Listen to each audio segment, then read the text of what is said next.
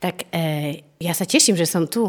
Som v súkromnej základnej škole Bakomy v centre Banskej Štiavnice. Dobre to hovorím? Áno. No, môžeš povedať. Už ja rozprávam veľmi rada, takže asi poviem všetko. Wow, tak to sa teším. Takže ty budeš viac menej hovorca za vašu generáciu. Je to tak? Neviem. Vy by ste čo povedali, že vás v živote tak najviac teší? Mňa potešilo, že som prekonala moju veľkú trému, lebo mám hrozne veľkú trému a až teraz som ju prekonala.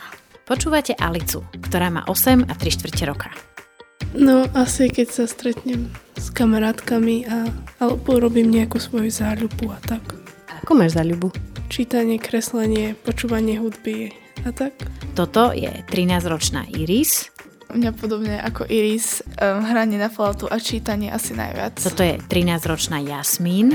Spýtam sa malého Myška, 7-ročný, správne hovorím. Ehm, teba čo najviac teší v živote? Kamaráti. Ty zás, keby si mohol celý týždeň, tak iba sa hráš, že? S kamarátmi. No a sa učím a čítam. Čo ťa najviac pri učení baví? Alebo aký typ e, možno predmetu alebo informácií ťa najviac baví? Matematika, výtvarná. Toto je 7-ročný Miško, v krajine mladých, doteraz najmladší panelista. Ja si najradšej vyrábam A čo si vyrábaš? mm, hocičo. A tu už počúvate 8-ročnú Dorotku. Ešte vyskúšame najstaršiu zo skupiny 14-ročnú. Um, tak mňa asi najviac baví, keď niečo kreslím, lebo chcem byť umelec. A toto je najstaršia dievčina z dnešnej skupiny, 14-ročná Nina. Možno to vyzerá ako zvláštny vekový mix, ale sľubujem, že to dáva zmysel. Totiž veľmi často, keď hovoríme o generácii mladých, hovoríme aj tu u nás v krajine mladých o vekovej skupine 15 až 29 ročných. Zistujeme ich názory, problémy, radosti, starosti, všetko. Je to demograficky dôležitá veková skupina, skupina, ktorá je dôležitá aj pre našu budúcnosť, lebo čo chvíľa oni budú tí, ktorí našu krajinu povedú. Budú nastavovať jej pravidlá a hodnoty, organizovať ju. 15 až 29 však nie sú jediní mladí na Slovensku. Dnes sa pozrieme na tých najmenších, na detí a mladých do 14 rokov. Deti, ktoré chodia ešte do škôlky a detí a mladých, ktorí sú na základných školách. Na Slovensku je ich skoro 900 tisíc. Život sa mení vplyvom vonkajších okolností nám všetkým a im tiež. Ako sa teda žije deťom a mladým ľuďom do 14 rokov na Slovensku dnes? Čo ich teší, trápi, čím žijú? Spýtame sa v dnešnej epizóde podcastu Krajina mladých. Vítajte pri jeho počúvaní. Podcast Krajina mladých je iniciatívou Rady Mládeže Slovenska a tvorím ho ja, Katarína Urban-Richterová.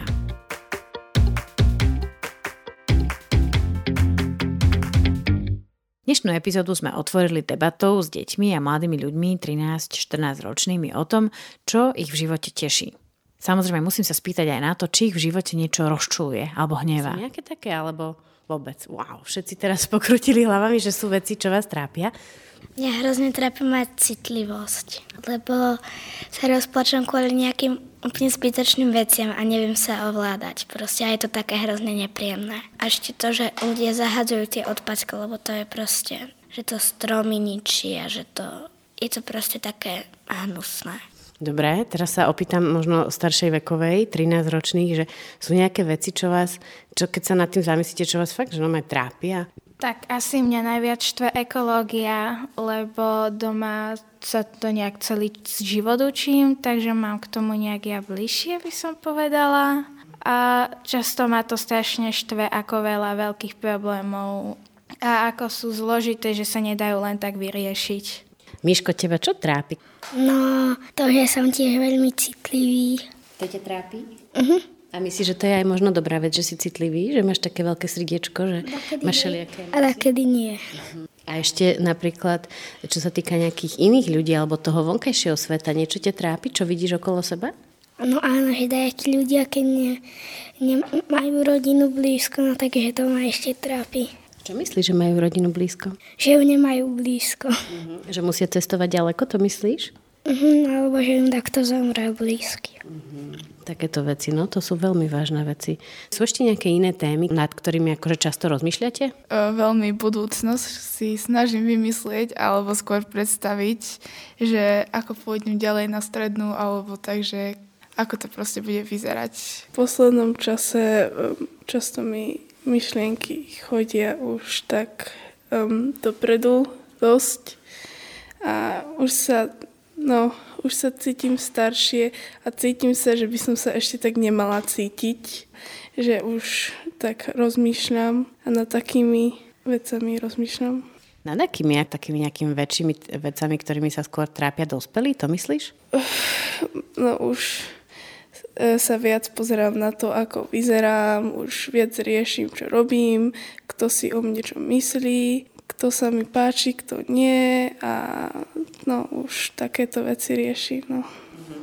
Čo, čo, čo sú asi ťažké myšlienky a zároveň asi také aj prirodzené. Spýtam sa aj Miška, tak nad čím tak rozmýšľaš si? Nad strojmi, alebo nad prírodou.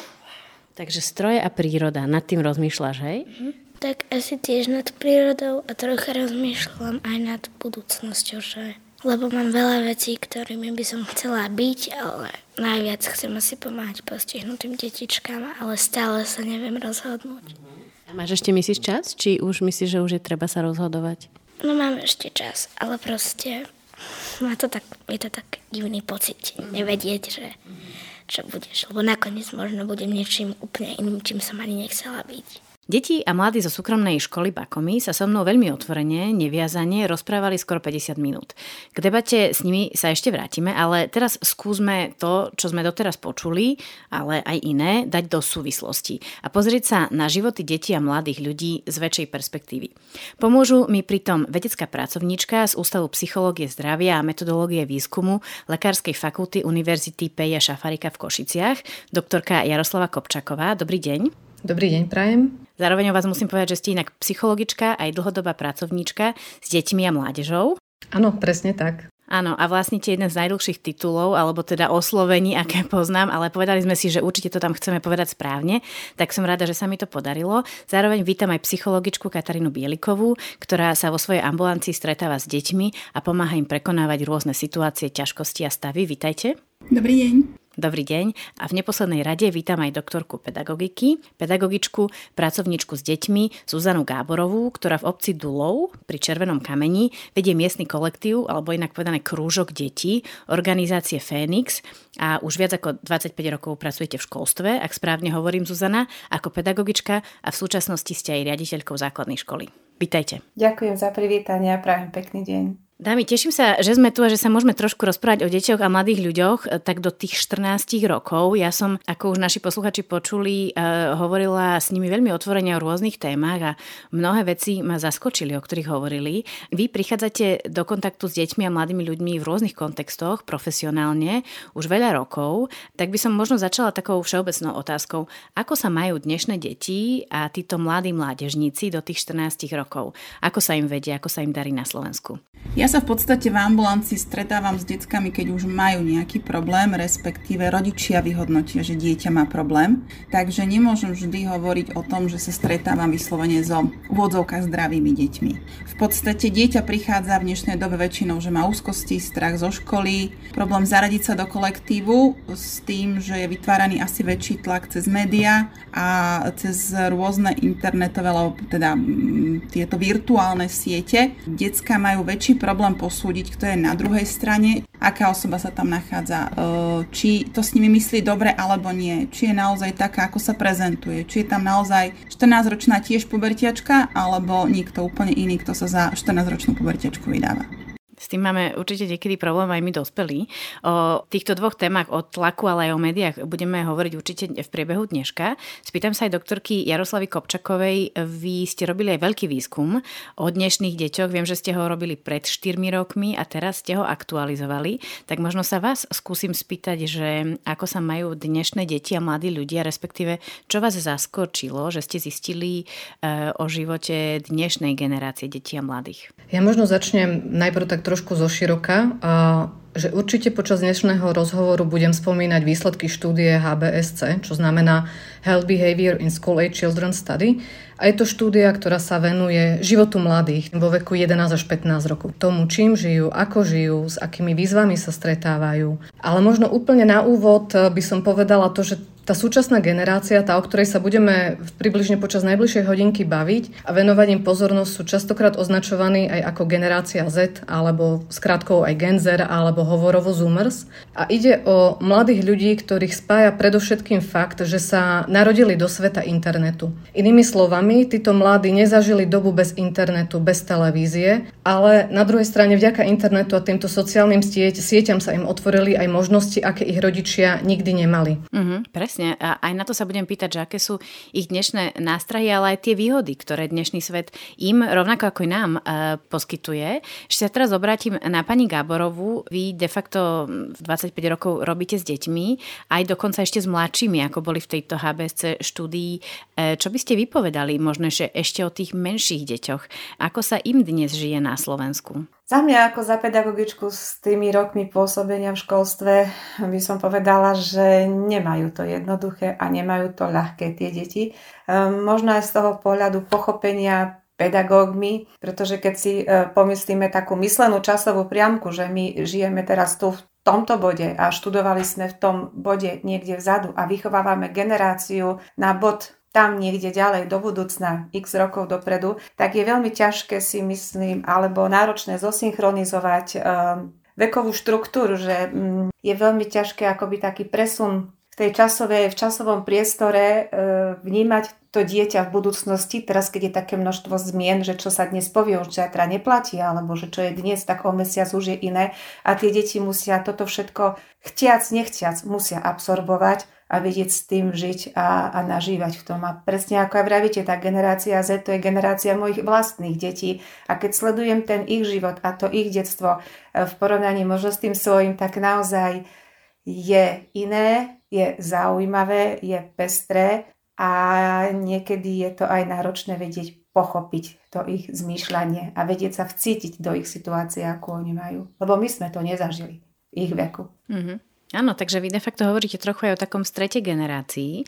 Vieme, že viac menej pokrok ide veľmi dopredu a vy teda hovoríte o tom, že možno, že my ani nevieme, na čo máme pripravovať tie dnešné deti, lebo si ani nevieme predstaviť, e, kam presne ide tá budúcnosť. Zároveň viem, že my keď sme spolu telefonicky hovorili, vy ste hovorili, že aké je to zaujímavé, že, že možno, že tí deti dnes potrebujú trošku niečo iné, aj ten iný spôsob, ako tráviť voľný čas, ako možno, že bývalé generácie. Povedzte, čo ste presne tým mysleli. No, Mnohom sú vpredu v technológiách, prísun informácií, orientácia, cestovanie, prehľad, ale zase im aj o mnoho veľa vecí chýba, chýba to, to ľudské, to pochopenie, to zastavenie sa. Hej, tá láska k deťom, za toľké roky praxe by som to definovala asi tromi písmenami. Č, a, s, čas. Nájsť si pre ne čas Mm-hmm. Pani Gaborová, ja možno iba takú doplňujúcu otázku. Vy ste hovorili, že možno, že dnes sa aj deti potrebujú trošku inak hrať. No určite. Určite sa hrajú inak. Minecraft a podobné počítačové hry, to keď na mňa vyblafnú deti v škole, tak skutočne ja sa na to pozerám, že o čo ide a ja sa tak rada vzdelávam popri nich, aby som ich vedela pochopiť.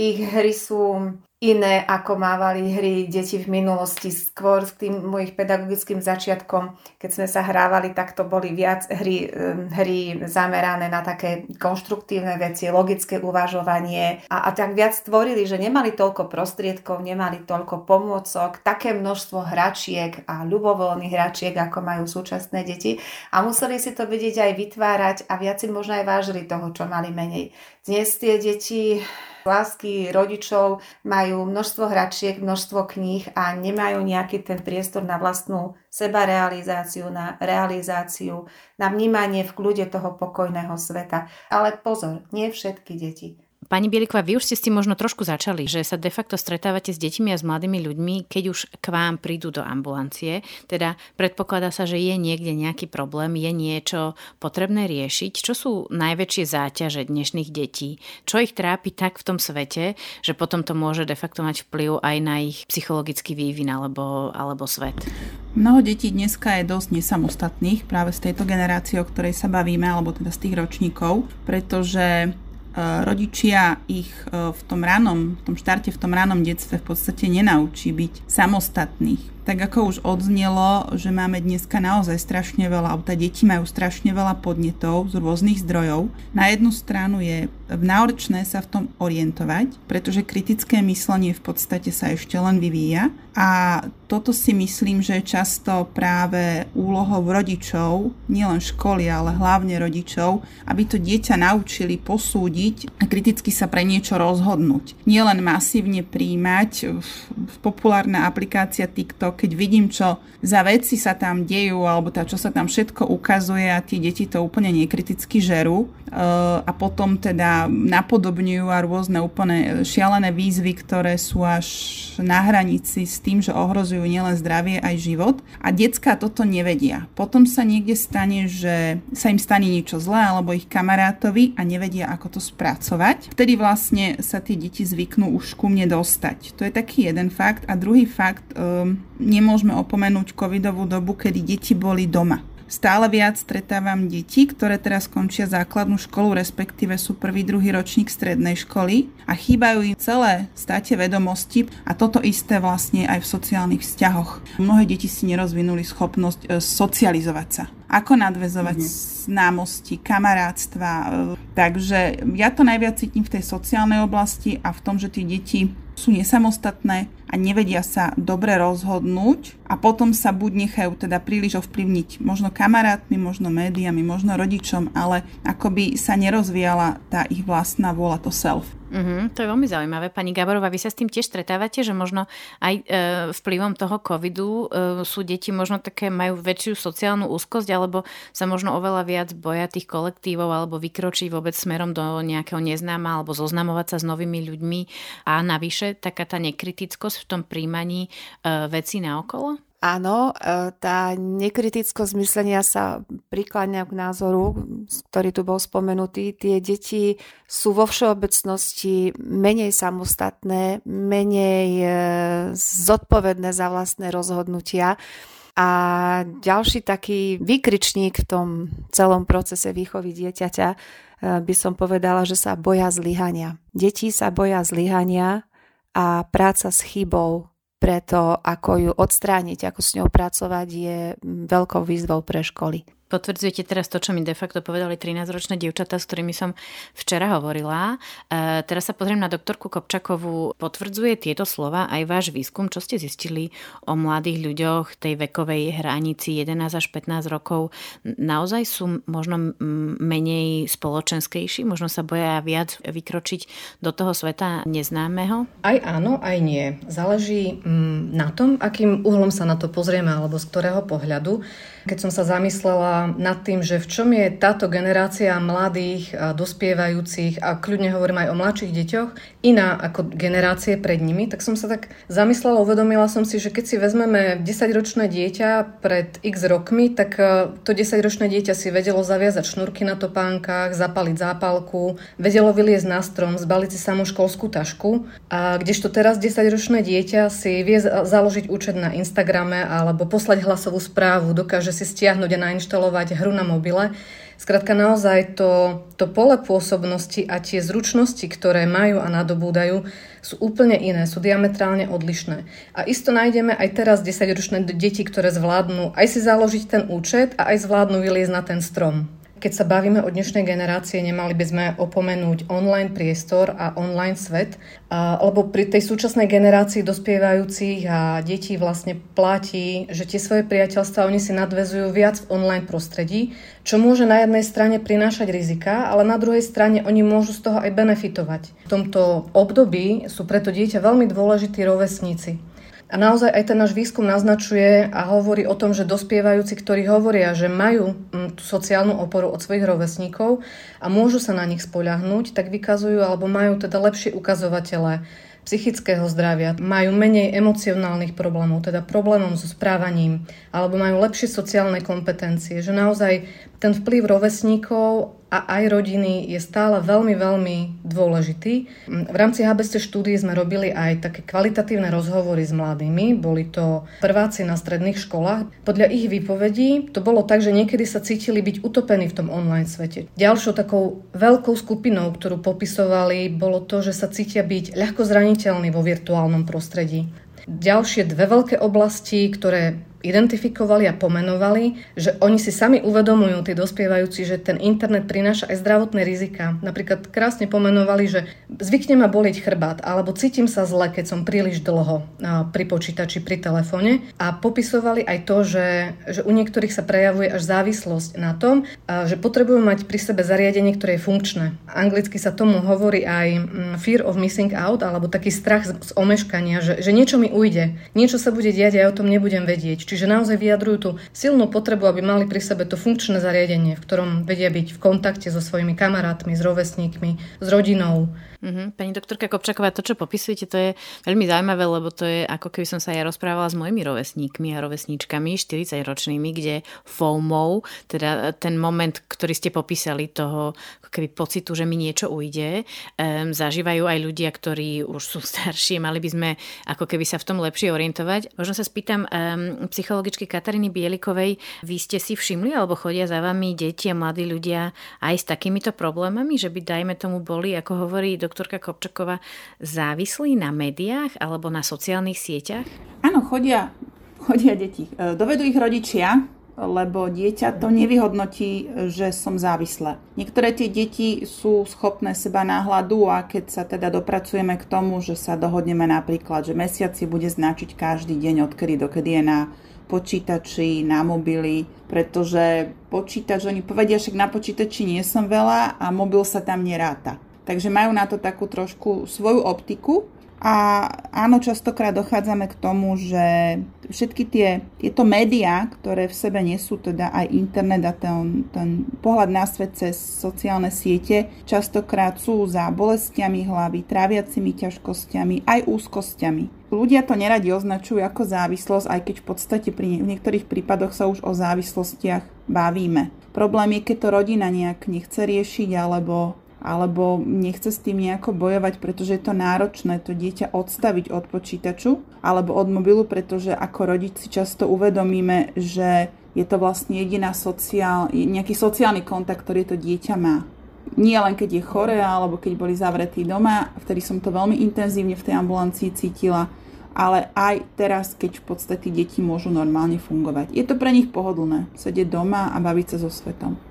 A ťažko, ťažko ustriehnúť tú normu, že kedy je to ešte OK a kedy je to už nad rámec nejakej tej normality. Mm-hmm to akože znie až strašidelne, keď hovoríte, že pri niektorých deťoch je to reálne tá, ten jediný sociálny kontakt, ktorý majú, e, že je to cez tie sociálne siete a cez internet, to sa rozprávame o kom? To sa rozprávame o deťoch v akom veku?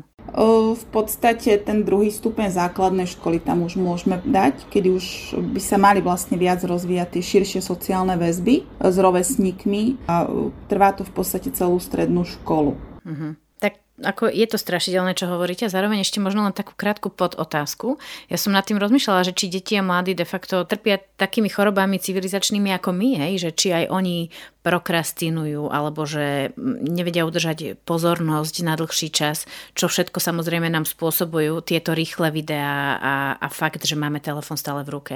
Vidíte to aj vy? Áno, tá pozornosť je na prvom mieste trpí, lebo je preexponovaná, je vyslovene preťažená práve tými rýchlymi striedajúcimi sa podnetmi, tým kvantom informácií, ktoré sú k dispozícii a veľmi častým a stále teda akutnejším problémom je problém obezity, pretože je tu rýchla strava, sladké nápoje, bežne dostupné, ktoré bola kedy kinderko, bolo za odmenu, dneska je bežne dostupné a často sa objaví v košiku rodičov už od maličko, od útleho veku a tie deti nemajú taký pomer toho príjmu a výdaju energie, aký by mali mať, alebo ako sme možno, že generácie ich rodičov mali úplne prirodzene. O tej obezite detskej hovoríme, aspoň čo ja si pamätám z mojej novinárskej histórie, už aspoň 15 rokov o tom hovoríme, že je to čoraz horšie a horšie a už teraz naozaj odborníci ako vy e, búšia na poplach.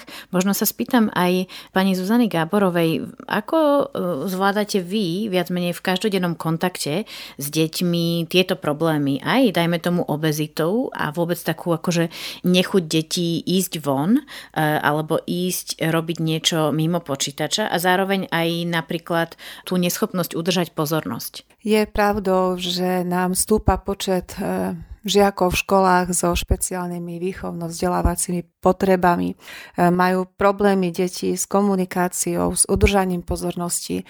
Máme veľa hyperaktívnych detí, poruchy ADHD a ADD a ten e, školský systém je nastavený spôsobom, že musíme splňať naše výchovno-vzdelávacie štandardy, obsahové, výkonové a čo sa týka obezity a mm, vzdelávania detí, aby sme vedeli predísť týmto problémom, tak v tomto smere som ja dosť prísna, priznávam sa. Um, keď mi deti nechcú ísť von, keď majú problém odtrhnúť sa od počítača, tak uh, sa snažíme pôsobiť na tie deti pozitívne, povedať, vysvetliť. Niekedy to možno súvisí až s takým požiadaním toho dieťaťa. Poď, skús, vybehnime von. Ale stačilo na nich byť trpezlivý, stačilo ich motivovať. A tie deti sú tvárne, a sú tvarovateľné. A ešte keď spomíname pôsobenia komunikačných technológií, internetu na deti, tak e, stretávam sa s tým, že v mladšom školskom veku majú žiaci problém s rozvojom alebo s vývojom fonematiky, fonematického sluchu, rozlišovania hlások, rečňovánky, e, pestičky, vyčítanky, vytlieskávanie, rytmizácia. Tieto mladé generácie detí to musíme viacej učiť ale dá sa to.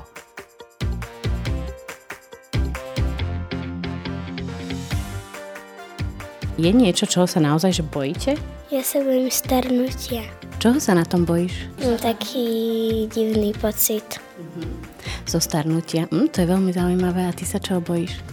No ja viem, že aj keby to prišlo, tak vyhráme, ale odvtedy, odkedy som mala taký sen od vojny, tak sa hrozne bojím. A čo myslíš, že vojny? Že sa bojíš, že sem príde vojna, alebo? No, lebo som mala taký hrozne, že krutý sen. Odvtedy sa bojím aj, ale viem, že keby to prišlo, takže my sme medzi tými ochránenými krajinami, že by nám prišli pomôcť. Ale proste sa toho bojím. Mm, vy sa niečoho bojíte? No, určite sú veci, ktorých sa bojím napríklad pavúky, hej, tma a také, to sú asi také klasické, ale napríklad sa bojím, že v živote neúspejem. Miško, ty sa niečo bojíš? Mhm, ja sa bojím tiež vojny a bojím sa tiež, no, že keď zomriem, no takže čo sa so mnou stane. No a potom sa ešte trocha bojím svojich bratov. a ešte sa bojím ešte aj takých vecí, no že keď som opustený, alebo už tiež, keď neúspejeme, no že sa takto na mňa potom bude hnevať. A to sú veľké strachy, čo? Mm, tak to sú ťažké myšlienky. Ešte sa chcem vrátiť. Ty si hovorila napríklad, že bojíš sa že možno neúspeješ v živote, máš 13 rokov. Vieš, úspech je taká zvláštna téma, lebo každý ho nejak inak si kvantifikuje a každý si pod ním myslí niečo iné. Je ten úspech pre vás dôležitý a čo to znamená ten úspech, alebo že aký je to pocit, keď nad ním rozmýšľaš? No, tak úspech je pre mňa asi niečo, že môj nejaký cieľ a keď ho splním, tak sa cítim tak dobre, zase bol spokojná, ale zároveň je pre mňa aj úspech, keď proste ostatní akože pre mňa by bol neúspech, keď napríklad ostatní sa na mne smejú alebo si myslia, že čo to robila alebo niečo také, alebo čo si o sebe myslí, hej. Keď som zase bol spokojná, ale aj ostatní, to je pre mňa úspech. Pre vás ostatných ešte sa spýtam, niekto tu ešte rozmýšľa nad úspechom?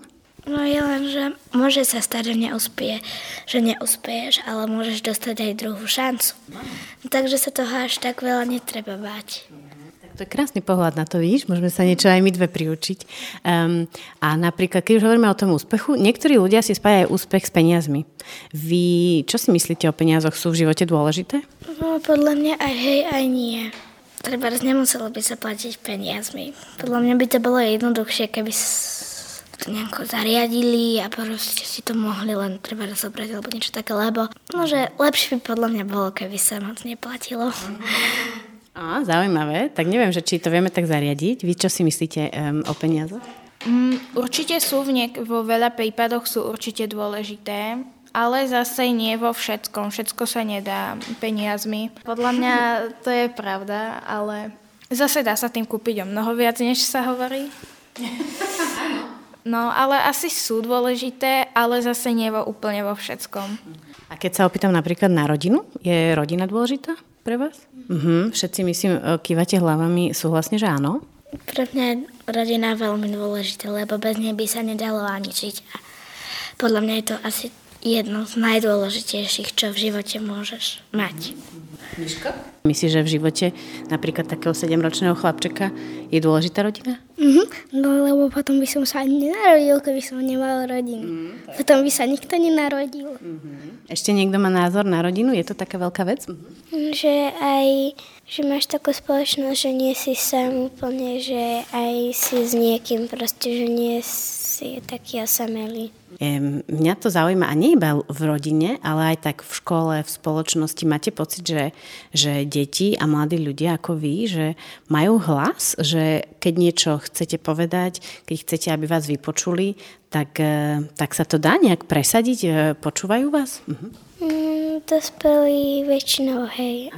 No mňa vždycky väčšinou vypočujú ale učiteľkám sa zverujem iba vtedy, keď mi je fakt ťažko, treba z tej citlivosti. Miško, ty si ešte mal zdvihnutú ruku, teba počúvajú dospelí, keď niečo chceš povedať, máš nejaký nápad? Tak 50 na 50, no lebo Lecko často čumí do mobilu, no tak a ja mu čo poviem a on ma nepočúva. Uh-huh. A potom aký máš z toho pocit? No taký zlý, no tak sa na neho hnevám, no tak to zase zopakujem.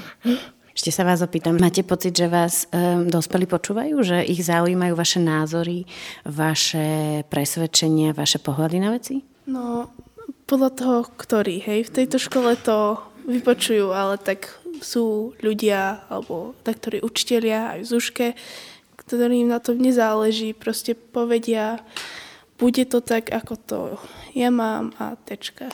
No. Takže ako ktorí proste nás berú za deti a to. Alebo ešte niektorí, nechcem vraviť kto, z taký, že proste chceme si povedať svoj názor, alebo povedia, to ste teraz v takom veku, furt ste taký, furt ste taký nahnevaný, alebo furt vzdorujete, prečo v tomto veku je to také, že často sa na to vyhovoria alebo také niečo. Pritom ja chcem len povedať svoj názor. Ja si teraz ako keby všímam, že čím som staršia, tak tým viac ma počúvajú, lebo poviem to tak, to som už múdrejšia a častokrát uh, už ma akože vypočujú, ale častokrát je to ešte také, že ešte si dieťa, alebo ešte už si tínedžer, ale no, ako kedy a pričom. Ale už je to také, že viac, že áno.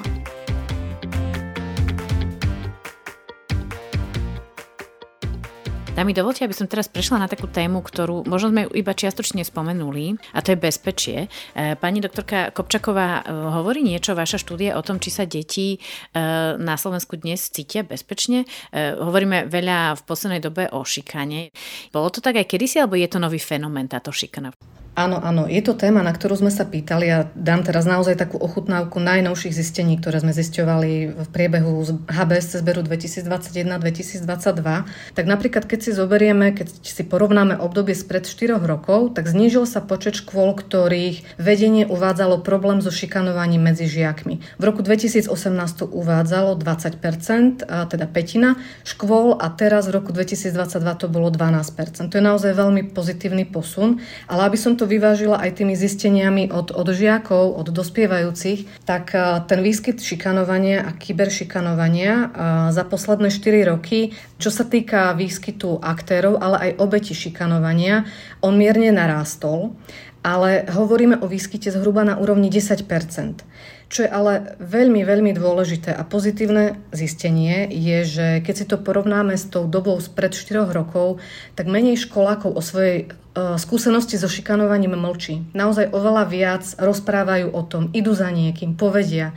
Viac školákov sa zdôverí učiteľom. Toto je veľmi pozitívny posun, že nezostávajú v tom sami, ale podelia sa s touto skúsenosťou, že sa zmenil ten diskurs v tom, že sa o tom viac hovorí. Čo je veľký posun. Ešte pri téme bezpečia nemôžem opomenúť viac menej vojnu u našho suseda, rúskú vojnu na Ukrajine. Všimli ste si, že mladí ľudia a deti začínajú rozmýšľať e, nad vojnou a že možno sa je aj boja? Pani Kopčaková. Tak ako tieto situácie ovplyvnili a zmenili nás dospelých, tak, tak takisto to ovplyvňuje aj deti. Oni sú veľmi citlivé, a veľmi vnímavé.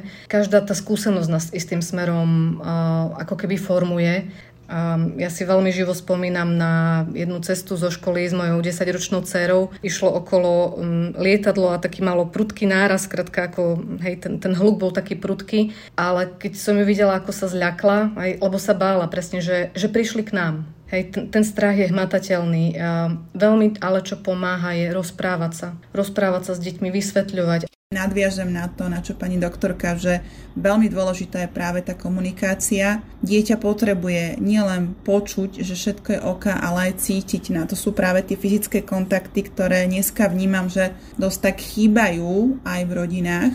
Priznám sa, že odpovede detí a mladých s bakomi ktoré počúvate v dnešnej epizóde, ma dosť zaskočili viackrát, najmä vtedy, keď hovorili o svojich emóciách.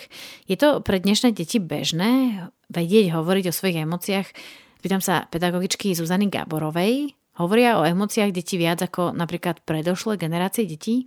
Mám ten pocit, že súčasné deti potrebujú viac rozprávať o tých emóciách, ako to bola generácia predtým, alebo my napríklad ja sa stretávam veľmi často s takým faktom, že to dieťatko príde a má potrebu ma objať, má potrebu sa ma dotknúť. Viete, a tu je že istá hranica, že ja tiež musím rozlišiť odkiaľ áno, odkiaľ nie, aby sa to náhodou nezvrtlo v niečo negatívne, ale toto majú súčasné deti veľmi veľkú potrebu. A je to tiež vyjadrenie svojich emócií. Nie každé dokáže rozprávať o svojom vnútre.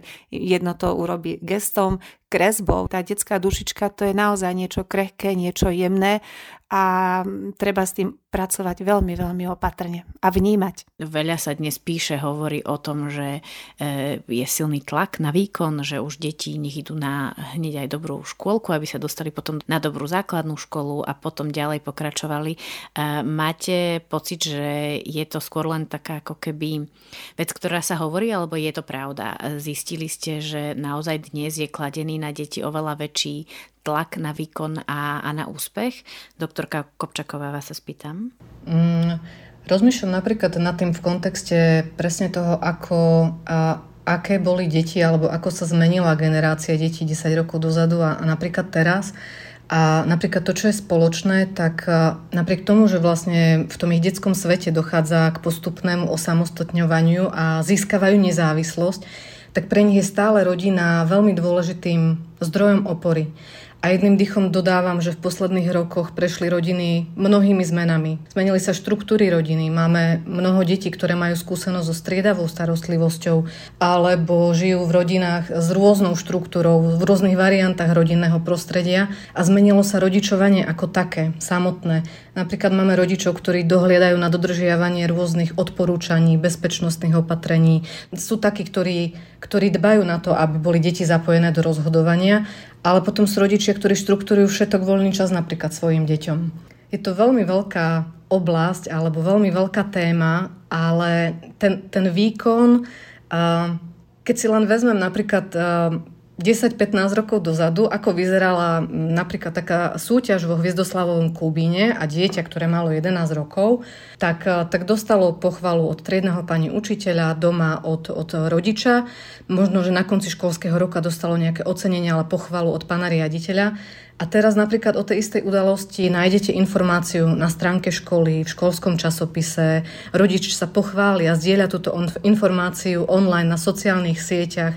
Častokrát zbiera lajky. Viete, že zmenila sa aj tá povaha toho, ako my komunikujeme a, a áno, e, možno častokrát my rodičia sme tí, ktorým veľmi záleží na tom, ktorí tlačíme na ten výkon a aby deti boli úspešné, aby sme si my mohli riešiť nejaké svoje nevyriešené veci a pochváliť sa deťmi a ich úspechmi. Uh-huh. A to je dobré alebo zlé, že dajme tomu šerujú rodičia práve úspechy svojich detí a im, im odkazujú cez, dajme tomu, sociálne siete, ako sú na nich pyšní a tak ďalej. To je dobré pre deti? Ja poviem môj súkromný názor. Skúsme vychovávať deti tak a tešiť sa s nimi tak, aby aby boli spokojní, aby im stačilo to, že ich pochváli rodič, pán učiteľ, pani učiteľka, aby neboli odkázaní na to, že čo sa deje, kde všade, alebo koľko ďalších ľudí ma pochváli. A skúsme im možno im ukázať tú, tú cestu, že, že tá vnútorná motivácia, to, že prečo to robím, že ja chcem niečo ukázať, čo je vo mne, nech je to pre nich to, čo je dôležité. Nie tá externá, to, že potľapka má mamka, ocko, pán učiteľ a, a pôjdem na celoškolské kolo, ako podporujeme v nich tie talenty, povzbudzujme ich, ale je naozaj potrebné, aby to urobilo XY ľudí? Uh-huh. Súhlasím úplne. A zároveň možno by som sa spýtala Kataríny Bielikovej, psychologičky, e, na to, že je to pravda, že dnes máme mnoho ako keby nových výchovných štýlov a tie trendy sú stále iné a niekedy sa nemá chváliť, naopak niekedy treba chváliť veľa a tak ďalej. Prejavuje sa to aj na dnešných deťoch? Všimli ste si, že ako keby tieto nové výchovné trendy a štýly rodičov sa odrážajú aj na dnešných deťoch? No tie trendy sa menia. Hej Hovorí sa, že ano. ťažká doba produkuje silných jedincov a dobrá doba slabých, čo je v podstate pravda, pretože stále viac, tá, respektíve dneska je generácie detí, alebo možno, že už aj tá pred ňou, ktorej sa rodičia snažili naozaj zabezpečiť čo najlepšie štartovacie podmienky. Častokrát si to rodičia zamieňajú s materiálnymi podmienkami, čo nie je práve najšťastnejšia voľba. Určitým spôsobom deti možno až moc rozmaznávajú. Príhoda, ktorá mi vždy tak vyskočí, prišla mami mamička s 12-ročnou dcérou, nastajlovanou značkové oblečenie, rodičia museli si niekde utrhnúť, aby jej to dopriali. A na druhú stranu chceli za to, aby sa nejak zúčastňovala na domácich prácach, čo je úplne prirodzené. A matka povedala, ja v jej veku. A začala vymenovávať. Prala som, žehlila, starala sa o súrodencov, zajace sme mali. A ona povedala, že ona ani nepovysáva. Ja som sa spýtala, kedy ste ju to naučili. To má vedieť. Uh-huh. Čiže rodičia častokrát prichádzajú s deťmi, o ktorých sa bavíme spôsobom, tu ich máte, opravte ich, záruka sa na to nevzťahuje Vrátiť sa to tiež nedá, oni to majú vedieť, ale tí rodičia si nevydelili nejaký čas na to, aby to tie deti naučili, ako umyť riady, ako poskladať prádlo, ako pustiť pračku. To sú také tie nereálne očakávania rodičov, deti ich nevedia naplniť a prirodzenou pubertál, pubertálnym výnom obdobím sa vlastne búria. A dneska, áno, nikto na príručku na rodičovstvo nejakú fungujúcu zatiaľ asi nevymyslel, ani asi nevymyslí. A dneska je naozaj trend, že nechať tie deti. Ja by som to tak skrátene pomenovala, že dneska sa dosť často stretávam s fenoménom, že rodičia sú otrokom vlastných detí a boja sa ich. A častokrát je to práve tým, že im dávame na výber aj tam, kde by sme nemali tie deti strašne veľa môžu a nemusia prakticky nič. Ešte sa spýtam Zuzany Gáborovej, e, možno toto už bude moja posledná otázka na vás. Vy máte pocit, že tá výchova je dnes iná a tí deti sú iné a ak, tak v čom to vidíte? To jadro celej výchovy dieťaťa je v rodine. Bohužiaľ musím len súhlasiť s tým, že mnohí z rodičov si vychovávajú zo svojich detí tzv. bôžikov, že dovediem ich až do tej šatne, aj tú aktovečku mu položím na tú lavicu, ešte mu pomaly aj topánočky obujem, čo už také 6, 7, 8 ročné dieťa by malo zvládnuť samé ale neuvedomujú si, že ubližujú tým svojim deťom a obmedzujú ich samostatnosti v ich osobnom raste, v ich vývoji, v ich fungovaní. Čo si myslíte o Slovensku ako o krajine? Dobre sa v nej žije mladým ľuďom a deťom?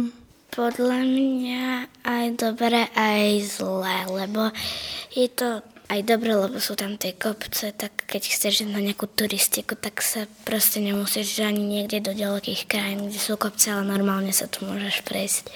Takže aj dobre, aj zle.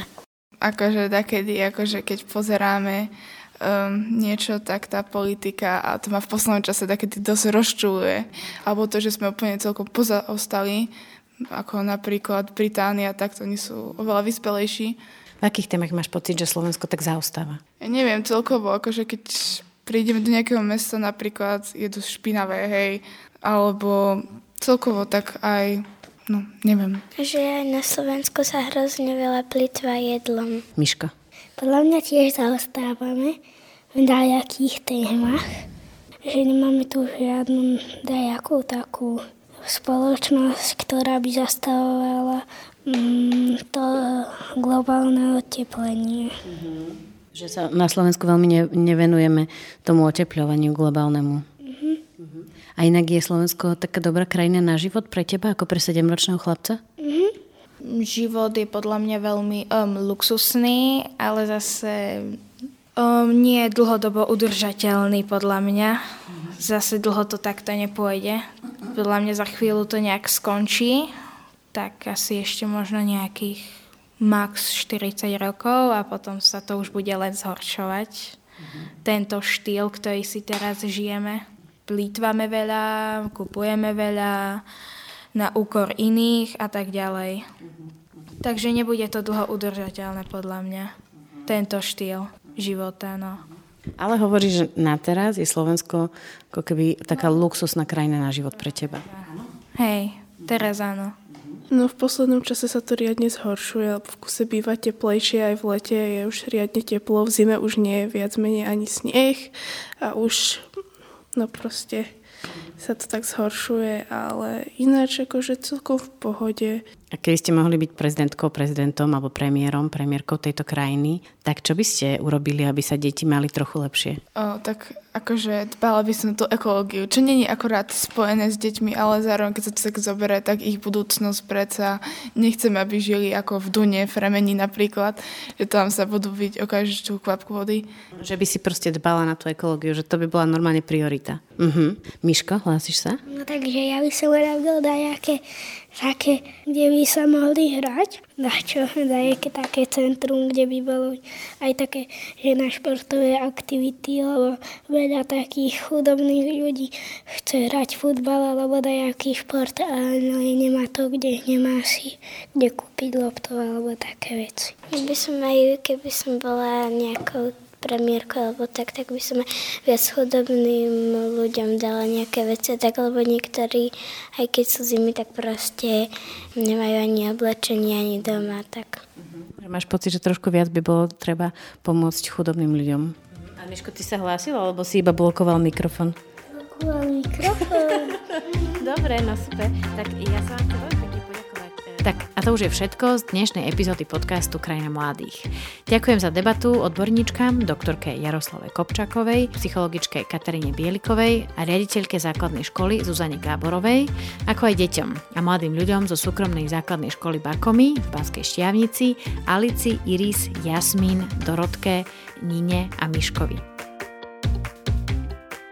Komentáre a podnety k podcastu nám prosím píšte na moju e-mailovú adresu katarina.urban.richterová zavinač gmail.com alebo nám napíšte komentár na Facebook Rady Mládeže Slovenska.